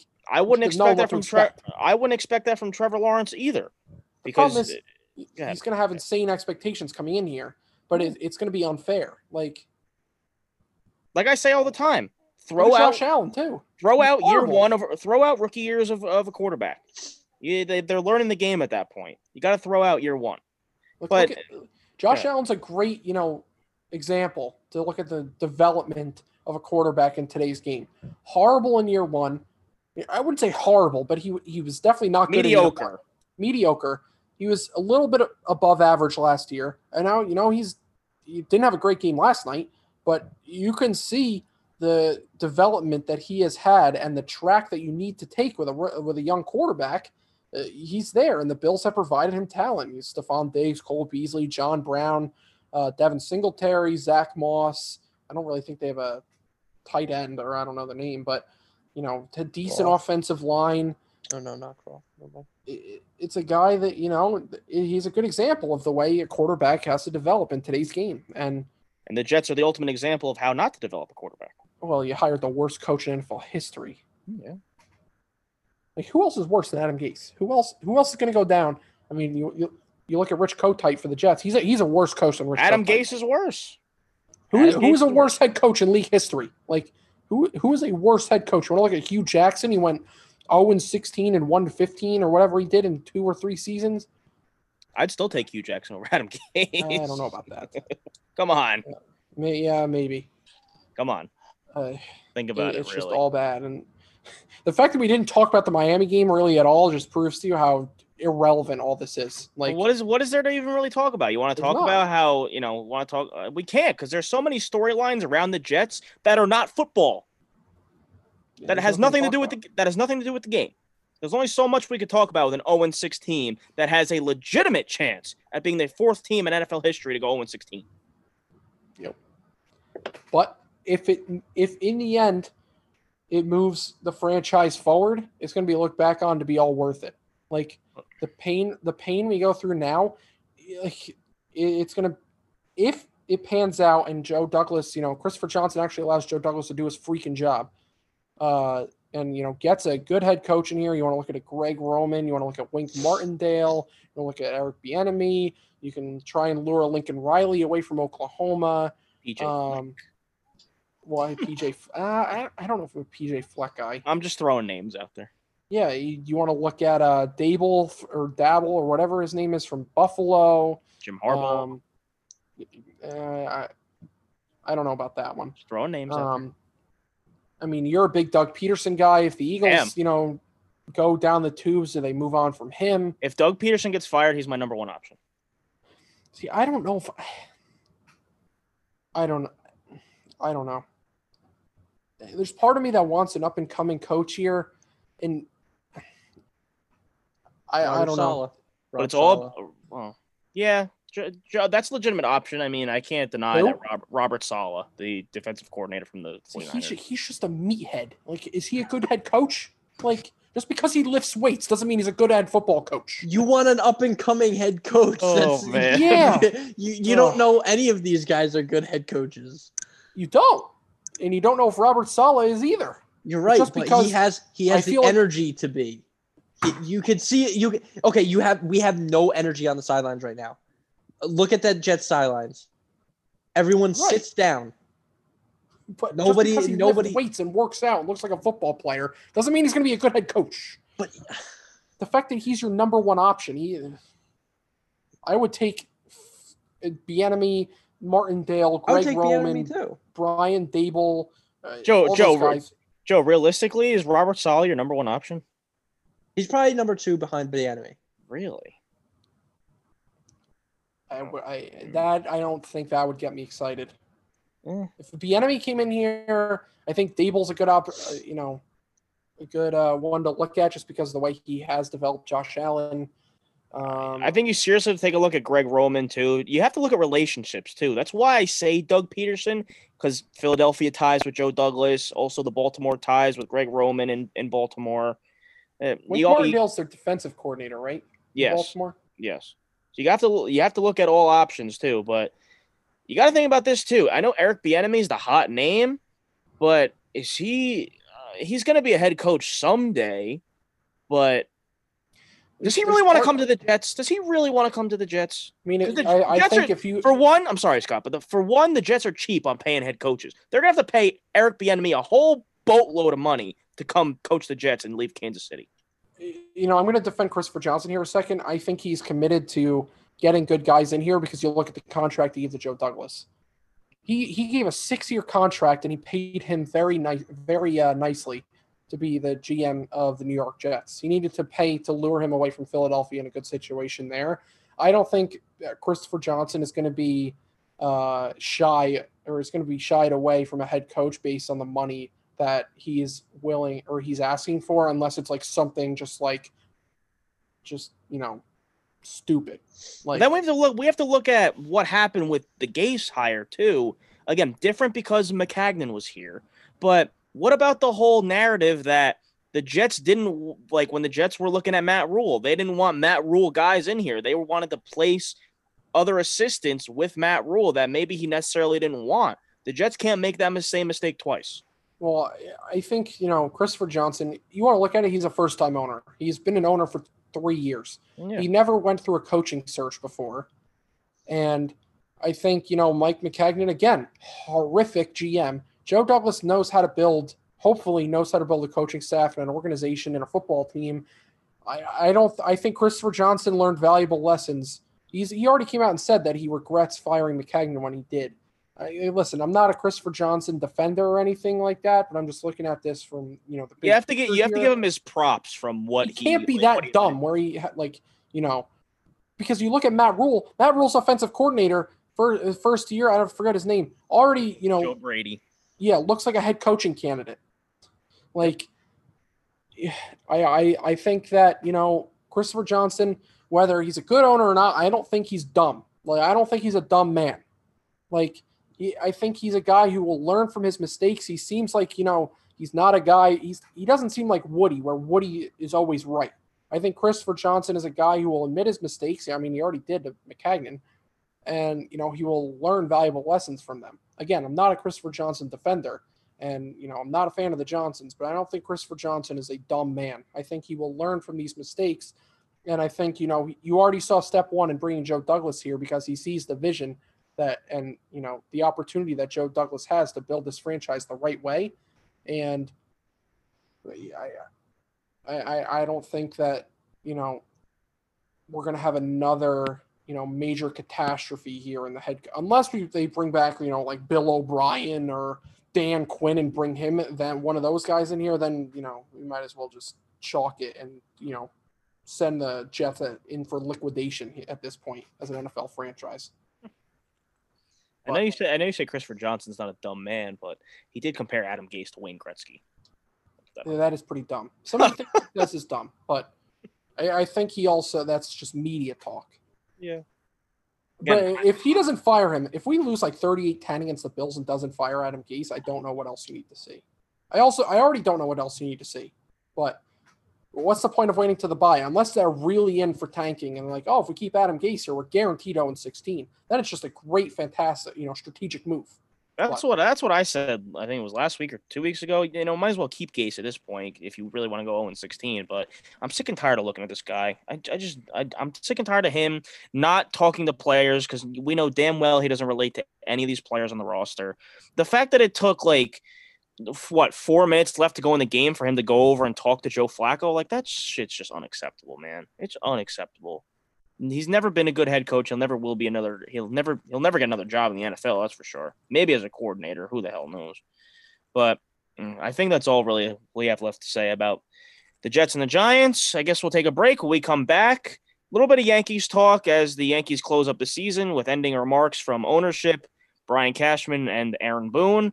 Little Knicks going on for the first time this year, and uh, I believe the Rangers actually re-signed uh, Georgiev, Joe. So if you want to touch on that, we could uh, we could talk about that if you want, and then uh, we'll finish like we always do, Fun Phonics with Joe, and Tri-State Sportsbook. So don't go anywhere. We will be right back. All right, everybody, welcome back to the Tri-State Sports Beat. Uh, I just wanted to we just wanted to touch a little bit on the season closing remarks from Yankee ownership, Brian Cashman and ha- and uh, Aaron Boone. So you know, of course, a disappointing season ending for the Yankees in the ALDS against the now American League representative of the World Series, the Tampa Bay Rays. Um, Hal Steinbrenner was asked if Brian Cashman has free reign money wise going into free agency. And I kind of have a feeling like this comment here is going to set the stage for what it's going to be like when the Yankees are in free agency. So Steinbrenner said, it depends on what kind of money is going to be required to be spent. We sustained significant losses this year, more than more so than any other team in baseball. It's been a crazy year, but we're going to have to see what we really feel we need and what that's going to cost. And we'll go from there like we do every year. Um, Scott, your thoughts to what Hal Steinbrenner had to say a little bit to the media.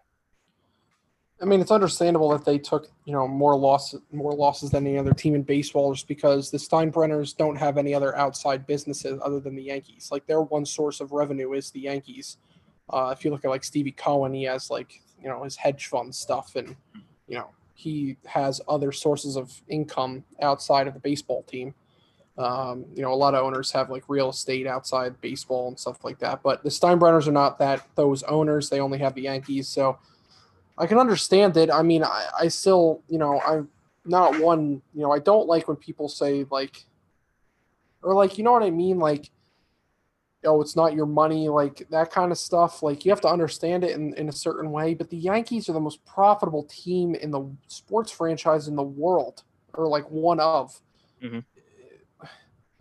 I I think you know if Hal Steinbrenner showed a commitment to spending in the previous off seasons. Like you look at Corbin, Machado, Harper, did bring in Gerrit Cole, like granted, you know, for like a record breaking contract gave to Gerrit Yeah. Cole. But credit, you know, there is due. But you know, we're the New York Yankees. Like they should be able to go and spend money. I think if they get some sort of reassurance that there will be fans next year, I mean, the Yankees make some of the most money from ticket sales as you know any other team in baseball, just because you know the Yankees fans, you know, pack the stadium, and the stadium is one of you know the most highly uh, have one of the highest capacities in the entire league. If they had some sort of reassurance that fans were going to be back next year, I think he'd be a lot more willing to you know uh, spend money. But you know, uh, step number one has to be to re-sign DJ LeMahieu, and uh, I forget who reported it. It really didn't gain much traction. I don't think it was from an it was from an SNY uh, story, I think. But it was reported that the Yankees might only go three years, twenty million per year for DJ LeMahieu, and that might be their stopping point. And if that happens, he might be on a different team next year. So if re-signing DJ LeMahieu means they have less money to go out and spend somewhere else, you know, it's unfortunate, but you know that things have to be done here. Like DJ LeMahieu cannot be not brought back. Um, I think the Yankees will make a big trade this offseason. Um, whether you know, I think it would have to involve Luke Voit in some way because I think they'd be looking for a shortstop. Do they trade Luke Voit and bring back Didi? I don't know.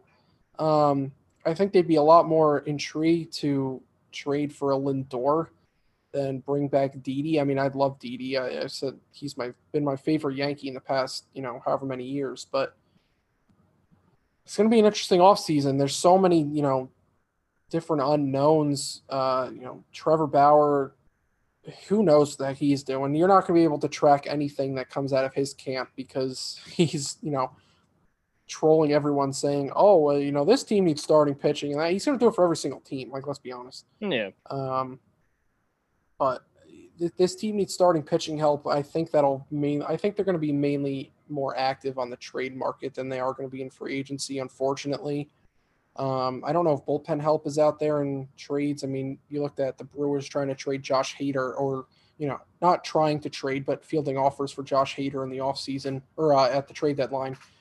Uh, I don't know what it would take to pry him away, but that would be one heck of an addition to a bullet to the bullpen that needs some sort of improving. It doesn't really help that middle, you know, section because Hader's another closer. We already have two of t- kind of two of those with Britton and Chapman. Would be another, you know, setup closer kind of guy. So I don't know if he really fits this uh this bullpen, but it, it'll be interesting to see what they do with Britton because they have to pick up that 2022 option this year. He can opt out and become a free agent. So like I said, I think the trade market's going to be the biggest thing for the Yankees this offseason. I think Cashman's going to have to get, you know, uh, a little creative in the way that he acquires players.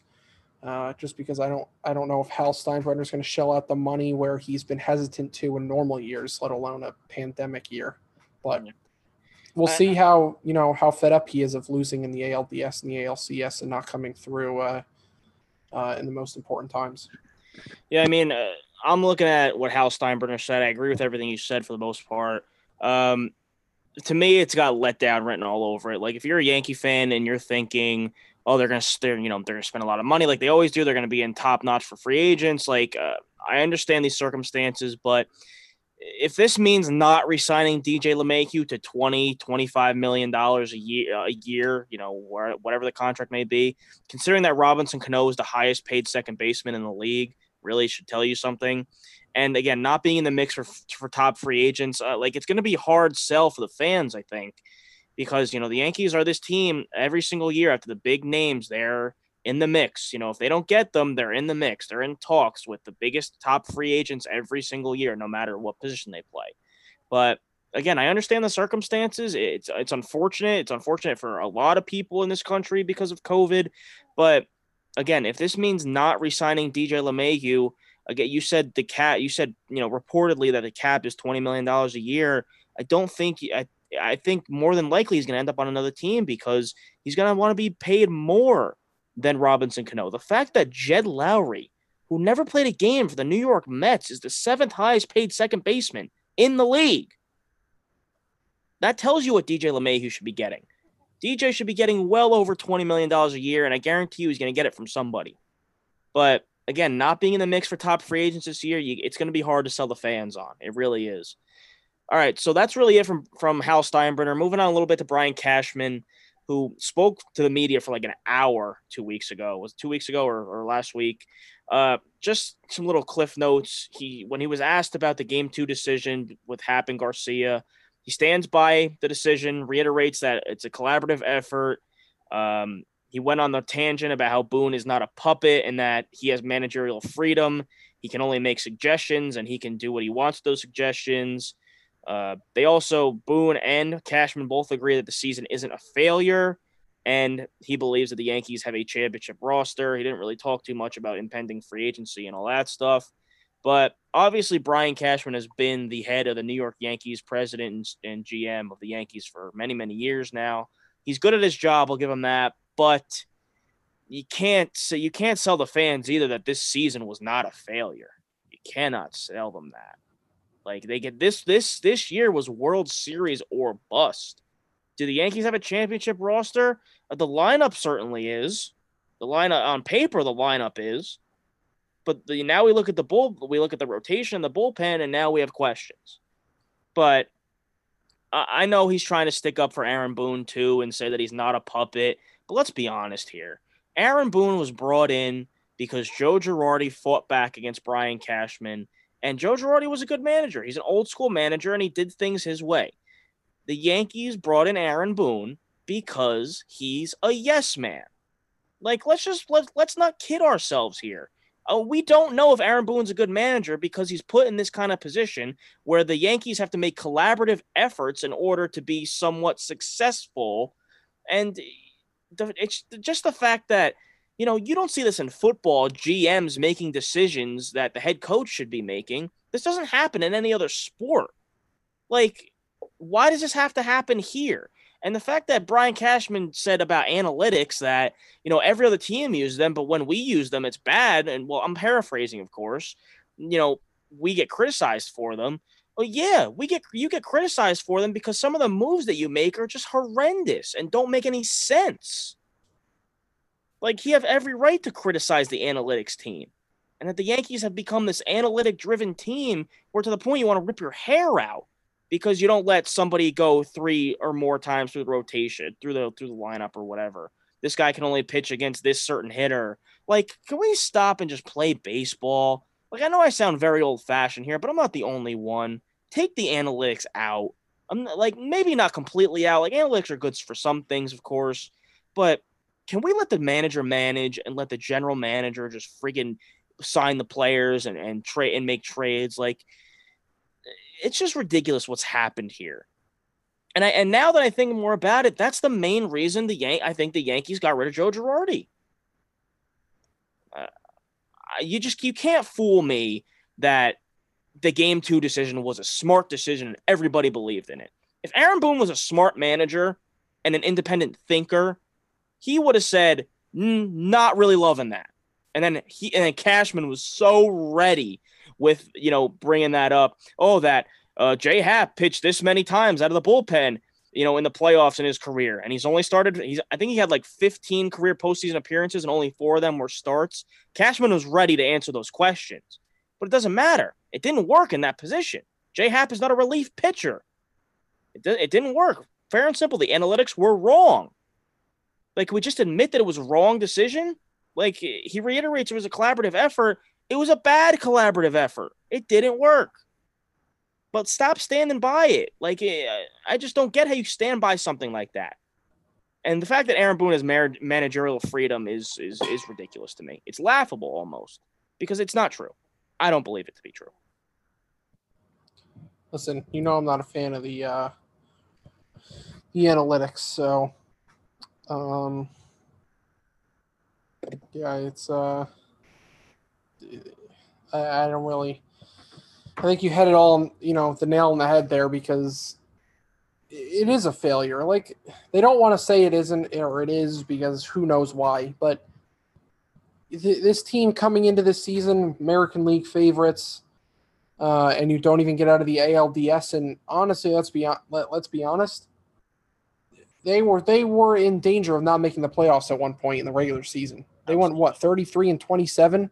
That's not good enough for a team of this roster, and you need to jazz it up somehow. You need to get you need to acquire some players here. I think you know. I'm always a big fan of managing, like you know, with the feel of the game. Don't you don't have to go by the book. What what part of the book tells you that Mike Ford in that situation is the right person to trot up there to to pinch hit for Higashioka? Like, Uh, I, We're pretty much on the same boat there, partner. Pretty much the same boat. And then one thing from Aaron Boone, the fact that he said that we are close. Like, when did close ever become good enough for the New York Yankees? If George Steinbrenner was alive, he would have he would have flipped out that Aaron Boone said we were close to winning a World Series. We're on the cusp of winning a World Series. When did that ever become good enough for the Yankees? let's be honest. If if George Steinbrenner was still alive and he saw Aaron Boone trot up uh, Mike Ford there to pinch hit, uh, Aaron Boone wouldn't have uh, managed the ninth inning. George Steinbrenner would have been in that dugout and taken Aaron Boone by the ear and dragged him out of the dugout. Since when did close become become acceptable for the Yankees? As far as I'm concerned, that has never been the case up until Aaron Boone just said this. I'm not going to take it completely out of context, but we're close. We're close. We were close in last year. We were close in 2018. We're close in 2017. When is that good enough? When has it ever been good enough? Come on, man. Enough of that. Again, we're not the biggest Aaron Boone fans here, but like, eh, come on. Come on. All right. Anything else you need to say about that? No, I think we hit it All right. All. Right. Uh, we're gonna talk Knicks for the first time in a while. Well, I will, and Scott, you can comment how stupid the Knicks probably are. But of course, the this is the time of the year that the New York Knicks are getting my hopes up again, even though I know that I shouldn't.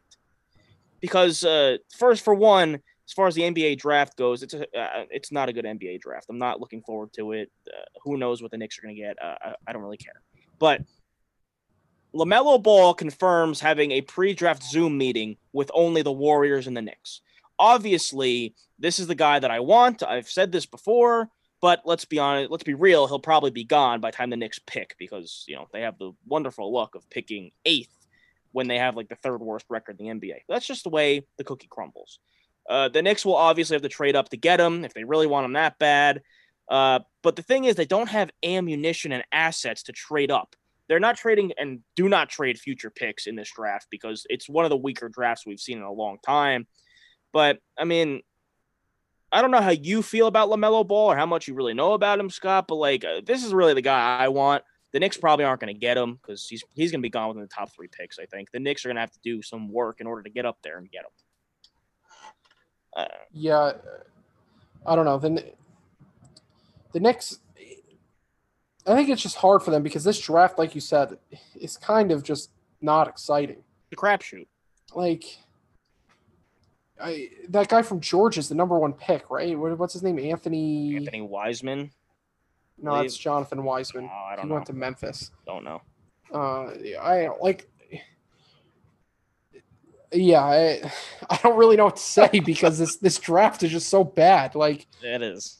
like you have Obi Toppin who What Yeah, are you gonna do? What are you, what are you gonna do? after the first five picks, this draft is just like a crapshoot. It's a crapshoot. Like, I mean, It's a crapshoot.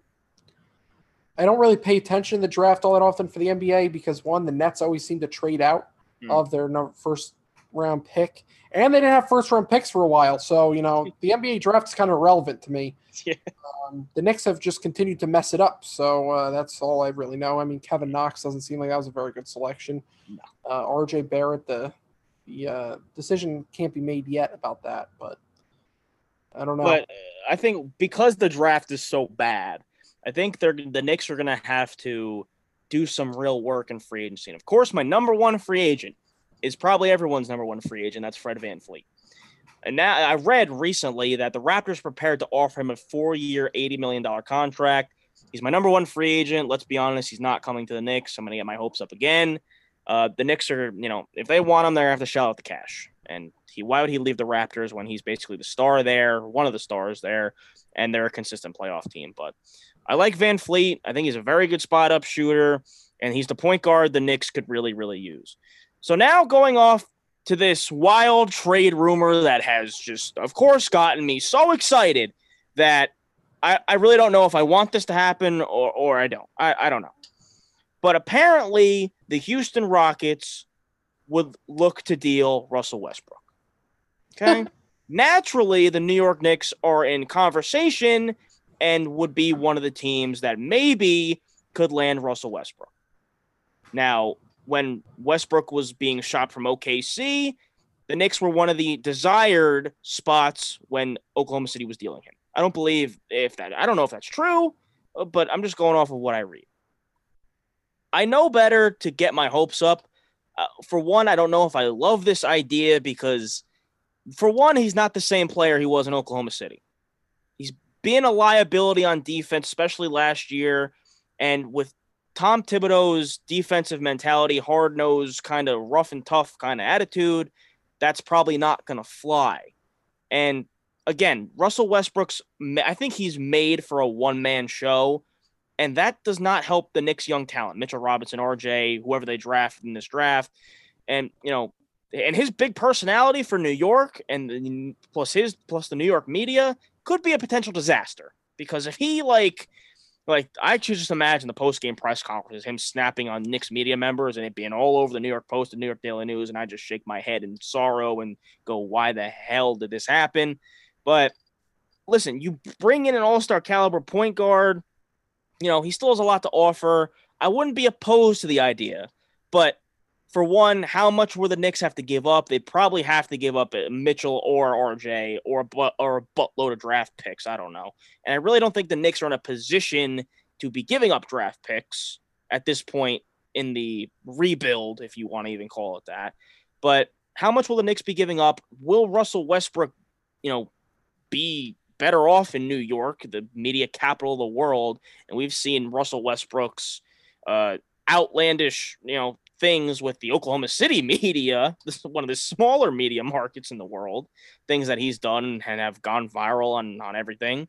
But the more the important thing is if you bring Russ, Russell Westbrook into New York, will other star players want to come play with him? That's I think that's the number one question because you know the apple of everybody's eye. I'm not getting my hopes up for this either because it's not even going to happen. Don't even you know tell me that it is. The the apple of everybody's eye. Giannis Antetokounmpo is a free agent next year. If the Knicks bring in Russell Westbrook, will other stars like Giannis or whoever want to come play in New York with Russ? Scott, am I just delusional at this point? Like, because uh, we don't talk a lot of Knicks on here in the offseason. Am I delusional? Am I stupid for even thinking that this idea might even come to fruition? Uh, the Knicks, uh, I, I don't even know. I don't know. I I mean I don't think it's a good idea. I mean coming from a fan of the Nets who saw um, Sean Marks build this the right way.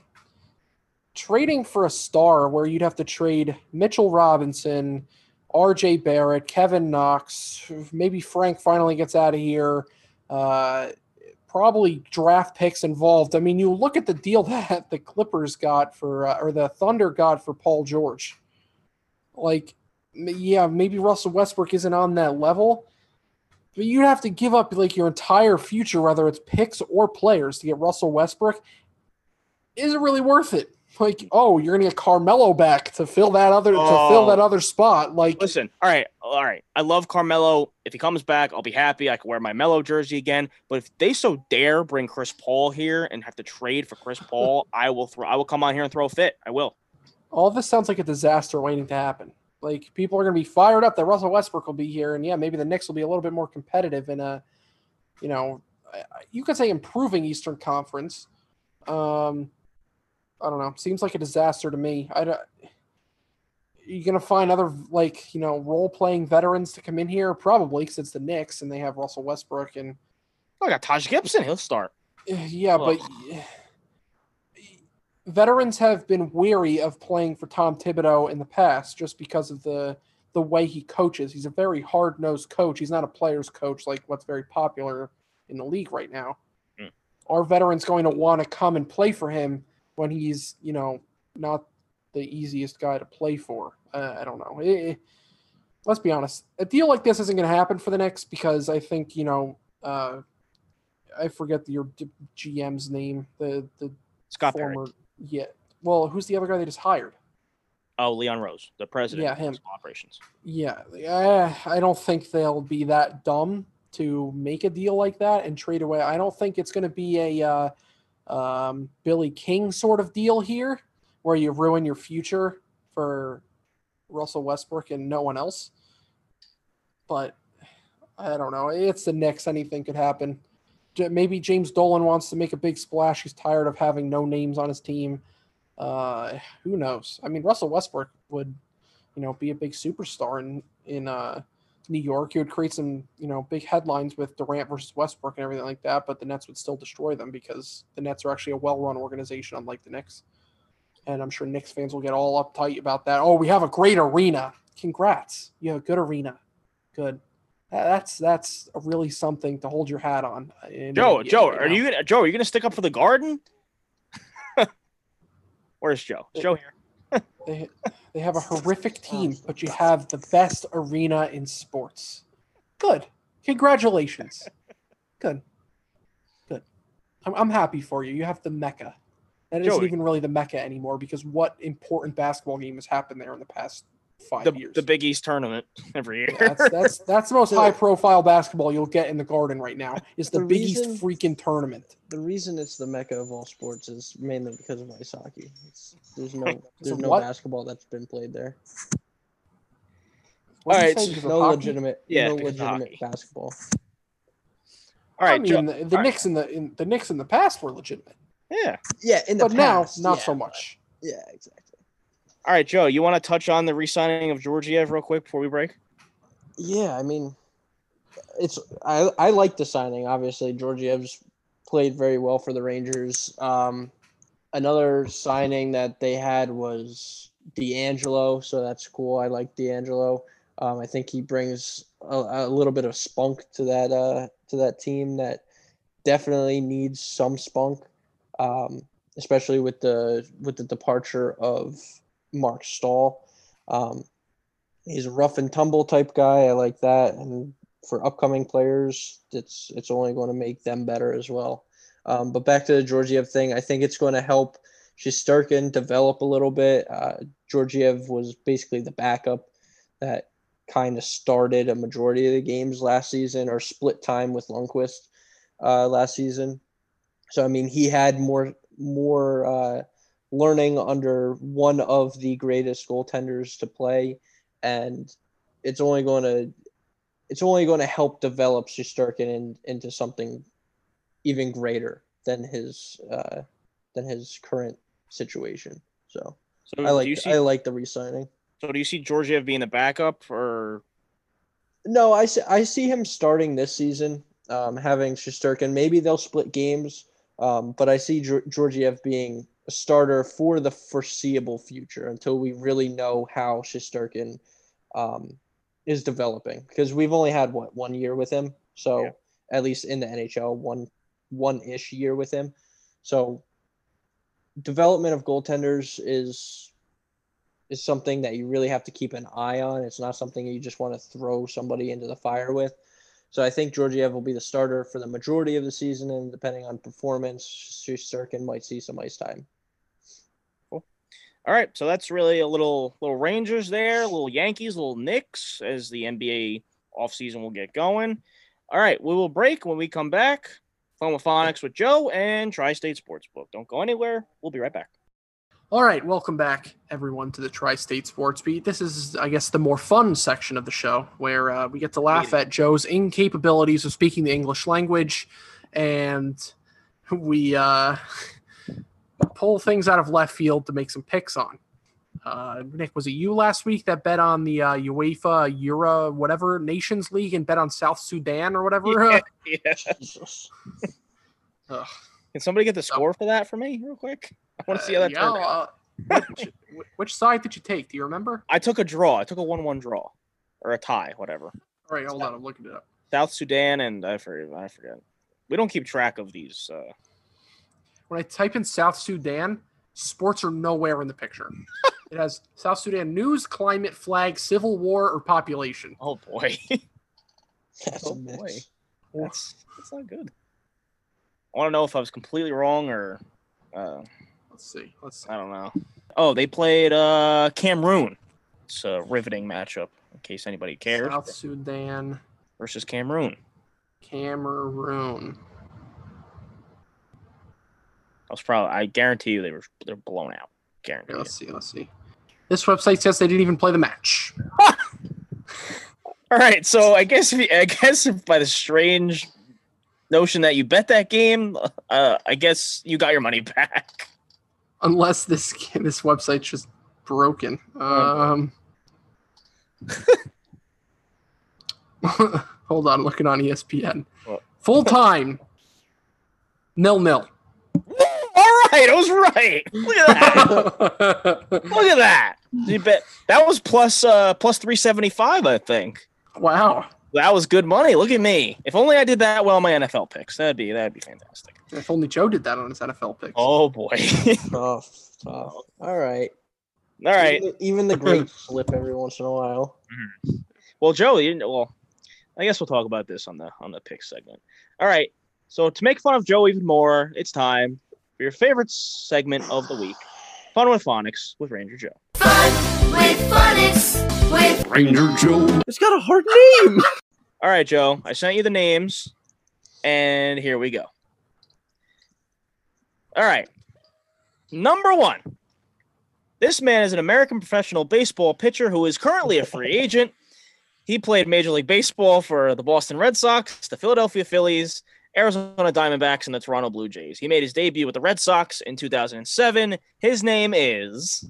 Clay Buchholz. Oh, man. Close. Bush, Close. Buchholz. No, sorry, that's not correct. It is Clay. Clay, Buck- Go ahead, yeah. Clay Clay Buckholes. Buckholes. I'm still dying about this last name. Buckholes. Buckholes. Clay Buckholes. This this one um I this one might get a laugh out of somebody. All right, this next one is a former is a British former American football tight end. After playing college football at Morgan State, he was drafted by the New York Giants in the third round of the 2003 NFL draft. He caught a couple touchdowns from Brett Favre in his time with the Minnesota Vikings. His name is The Sainchi Shane Hol- Shane Cole? Shanko? Oh, okay, all Shanko. right. Yes, very good. I knew Joe. Shanko. Is it was the first name right? Basante Shanko. Sanche. Joe, I'll give you that one. You got the last name right. I'll give you that one. Visanthe Shiancoe.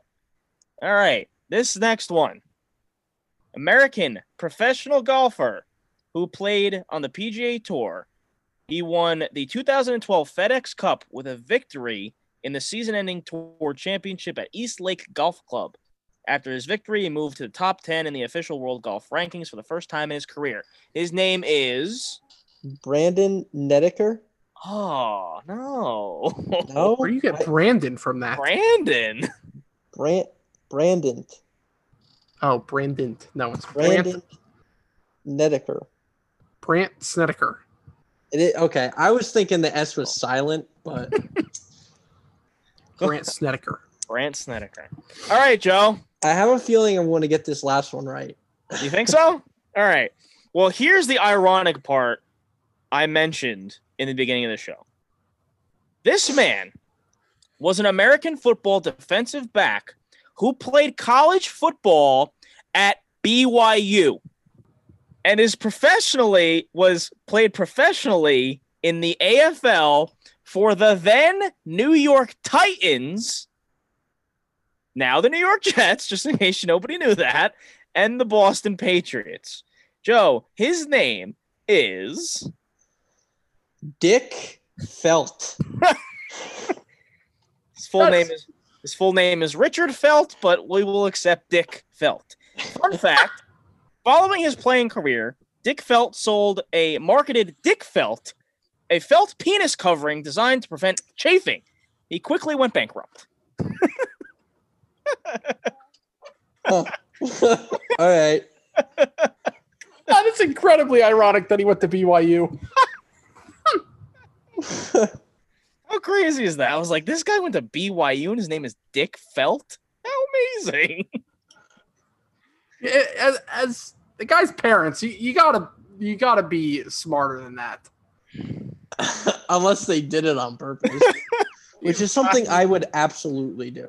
His full name is full name is Richard Felt, but obviously his, they nicknamed him Dick. Obviously, come on. Yeah, now. it's just easy. It just rolls off the tongue better. Uh, it does. Dick Felt.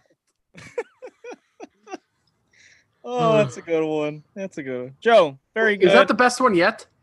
I think so. I Ah, think Dick so. Trickle's still an all timer. Uh, yeah. What was the what was the other one of that that uh um, the the Japanese, uh, the Asian tennis player uh, last week that none of us could pronounce, even though I put it on there. no what was the what was the other one with Dick Trickle? I don't remember. I have to try and find it. Joe, we always got to give you one. Always got to give you. Oh, One. All right, let's end this thing. It's time for a Tri-State Sports Book. Kids with the cash. Show me the money. Winners, winners, winners, winners, winners. Joe, do you have your picks now? I do. So you can lead us off. Okay. First off, a little bit of college action. I did. Uh, breaking news: I did not take uh, Tulane. Oh wow, really? I Okay. didn't- no, I didn't. All right, hold on. The the uh, the one with Dick Okay. Trickle was Steve Sharts. yeah. That's right. That's right. All right, go back to your go back to your pick. Sorry. All right. So I I will be taking the point spread in the Arkansas State and Appalachian State. Yes, I said that on purpose. I hate you. and Appalachian you, State. I'm surprised you game. pronounced Appalachian right. uh, I'm taking the point spread for Arkansas State plus 12. Um, Technically, it's Appalachian, but we'll we'll let it slide. Appalachian, Appalachian, tomato, tomato, it's the Appalachian Trail, isn't it? potato, tomato, Yeah, but I'm pretty sure they pronounce the college uh, Appalachian State. Whatever. whatever. Luke Um, Combs is uh al- is an alum from there. Really?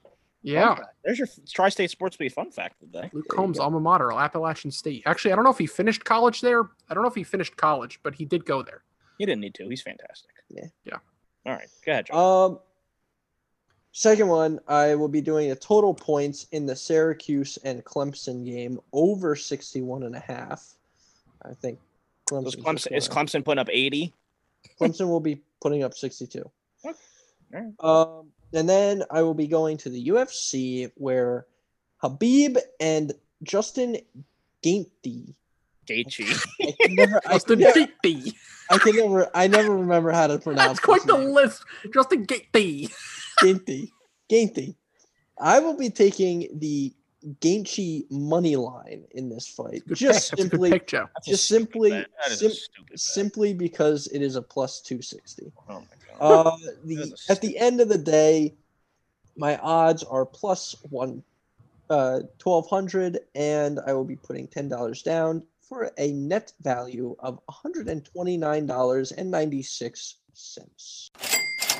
Scott, go ahead. Okay. We're gonna dabble in the uh, World Series this evening. Oh. I'm gonna take the Rays plus 150 money line. Playoff Kershaw will come out at some point tonight, and the Rays and Randy Arozarena will take advantage and hit a bam. So I will take the Rays plus 150. Uh, the next, I'm going to the Thursday night football game. And as much as we said the Giants have a chance, uh, I think the Eagles minus four is a good pick here. Um, that is minus 110 for all of you listening at home. And the last one, I'm also taking Justin Gaethje. Uh, he he could he could uh, prove to have some matchup uh, issues for Khabib Nurmagomedov. Uh, I shouldn't have said the last name. I should have let Joe try to pronounce it. Do you like how I didn't say? Yeah, I name? knew exactly what you were doing. Um, but Justin Gaethje, watch out! One punch and Khabib could be night night. So Justin Gaethje plus two sixty. So then the Rays money line and the Eagles minus four, A ten dollar wager will net you one hundred and seventy one dollars and ninety cents. Wow, very nice. No soft All right. money lines here. All right. No, no. All right. I will also head to some college football. Two college football, one UFC. Please I don't will- tell me you didn't take Syracuse. I did not. I Good. took the team that Syracuse played this past week. Southern Miss Liberty? at Liberty. I'm going with Liberty minus 10 and a half, coming off that high against Syracuse. Going with Liberty minus That's a 10 good and a bet. half. Southern Miss is a terrible football team. Very good. Scott, you'll be happy to know I am going to West Point. Good. I Oh, will dear. take I will take Army minus 29 and a half. That's honestly against not enough. It's not? No, I, I will- I mean Mercer. I, I mean, granted they only beat the Citadel 14-9, but I will take the Black Knights minus 29 and a half. let's hope at we don't have a, uh Mercer Duke kind of situation here. Still gives be me, tough. still haunts me to this day. That'd be tough. I think the Black Knights will cover just fine Let's at hope. home against Mercer. All right. Definitely, I just only hope they win, but for your sake, I'll hope they cover. All right. So I also dabbled in Khabib and Justin Gaethje, but I will go with Khabib. I will go with Khabib winning by a knockout, TKO, or a disqualification. That's plus 400 if you're listening at home. But I will go with Khabib winning by either one of those methods. So Liberty minus 10 and a half, Army minus 29 and a half, and Khabib winning by a knockout, TKO, or disqualification. A $10 wager at a total of plus 1753 will win you $185.27. You I guys don't really, think Khabib, you I don't really think Khabib has ever knocked anyone out. well, I hopefully think for he's only TKO. ever won by submission. Yep, well, we can we well we can uh he can Or also win for TKO. TKO. That's why it's plus 400. Understandable. I honestly, I don't think that's a very good value bet, considering Justin Gaethje has like the chin of uh, the Crimson Chin from Fairly Odd Parents. Here comes the Crimson Chin. Everyone's got to go down eventually, right? I don't know. I mean, he fought Tony Ferguson and uh, took some shots there, and That could, granted, that he could almost he almost got knocked out at the end of one round. But That could be also the case for Khabib. yeah, Justin Gaethje has power, power. There's a video on Twitter actually. I think I liked it uh, before that um has the sounds of Justin Gaethje's punches in an empty arena. You should go listen. It's violent. Well, I mean, I took Cameroon and South Sudan. And I was right about that, so I'm gonna be right at this too. So I got Khabib with a KO, TKO, or disqualification. So feeling pretty good about that. Okay. I'm hmm. shocked that you guys both took Justin Gaethje. I'm actually kind of surprised about that. But Gaethje. whatever, Joe. Good value. Yeah, I guess so. All right, boys. Anything else before we go? Apparently, Chick Fil A has a lettuce shortage. That's kind of big news, no? Says due to industry-wide challenges with lettuce simp- with lettuce supply, certain menu items, including salads, may be prepared differently or unavailable for the time being. We apologize for any inconvenience. Well, you're not a big lettuce guy anyway, really. No, I'm not. I just you know thought that was good to share. They have a lettuce shortage. Did we all did? Did you guys also see the video of? Wait, did you guys see the video? I saw it on Facebook where that guy was getting chased by a cougar. I liked it right before it was on the news. I did not see that, and I that was really like don't the- want to. I feel like that'd be I liked it on uh I liked it on either Instagram or Twitter. And uh the next day it was on the news. I was like, wow. You know, I'm just gonna throw this out there. Hold on, let me let me you know circle back to confirm. Sure. Hold on, I just need Crazy. to. Uh, uh, let me just throw this out here. Joe does not follow me on Twitter. Oh wow! What? Wow! There's no follows you thing next to your name there. Joe does Wow. not even follow me on Twitter. Wow. We Not got that I some- tweet very often, but That's a, wow! Oh, breaking news here. all right, all right. Wait, hold on. Hold on. Because I have to go confirm this right now. Wow.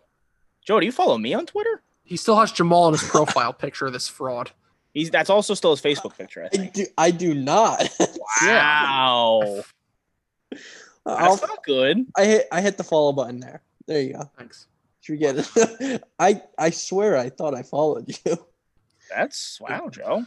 Oh my bad. I'm sorry. That's tough. It's the I'm tough. heck? sorry. We go from lettuce shortages to calling out Joe about not following me.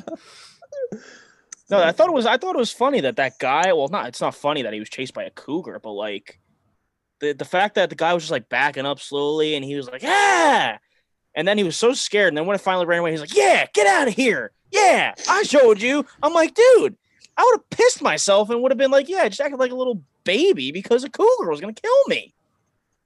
I'm pretty sure that cougar was flying too. That thing was uh, that thing had wasn't on any paws. That thing was just It, he was not happy. Apparently, you know why that happened? why?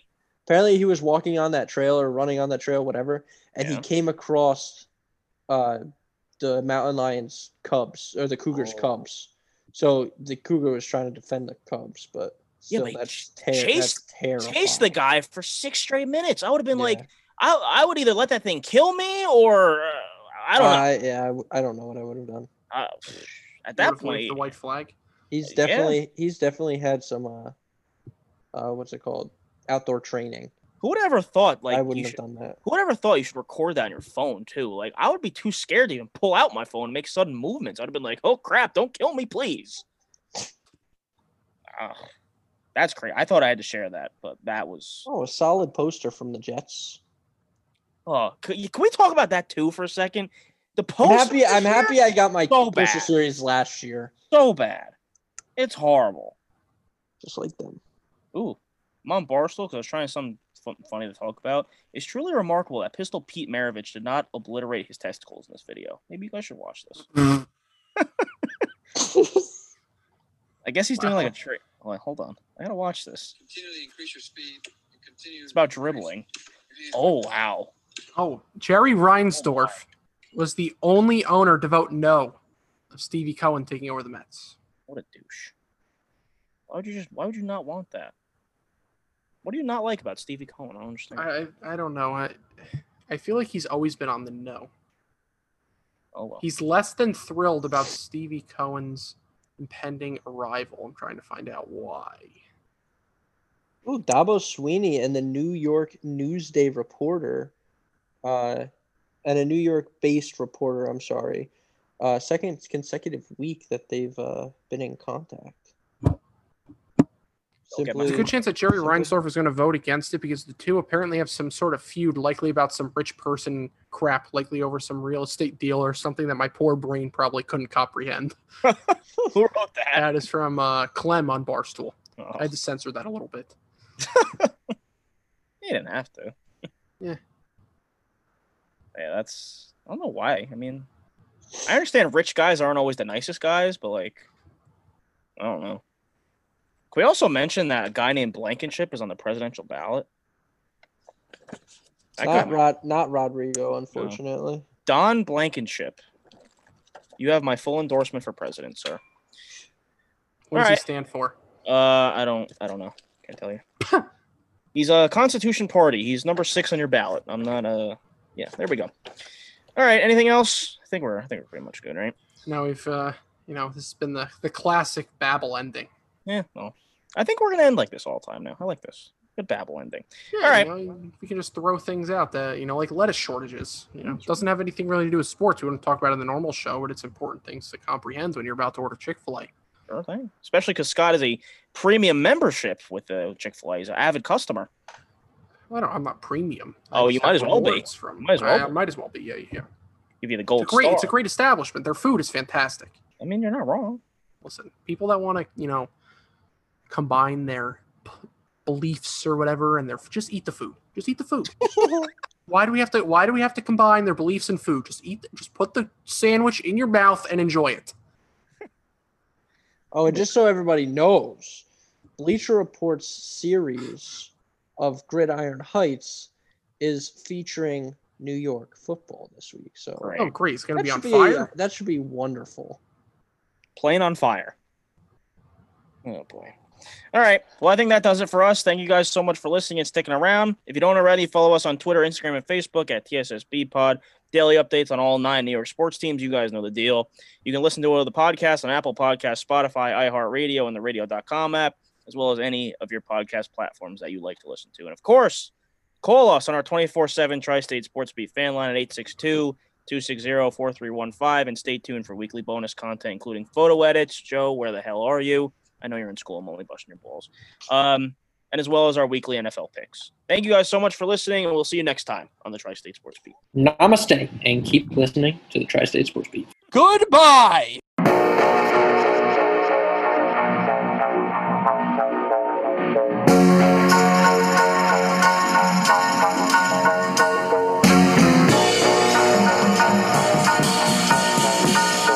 It was all a dream. I used to read Word Up magazine. Salt-n-Pepa and heavy D up in the limousine. Hanging pictures on my wall. Every Saturday, rap attack, Mr. Magic Marley Marl. Hello, Brooklyn. I love your corners. I'm happy so, so. I love your corners. I'm happy so, so. I love your corners. I'm happy so, so.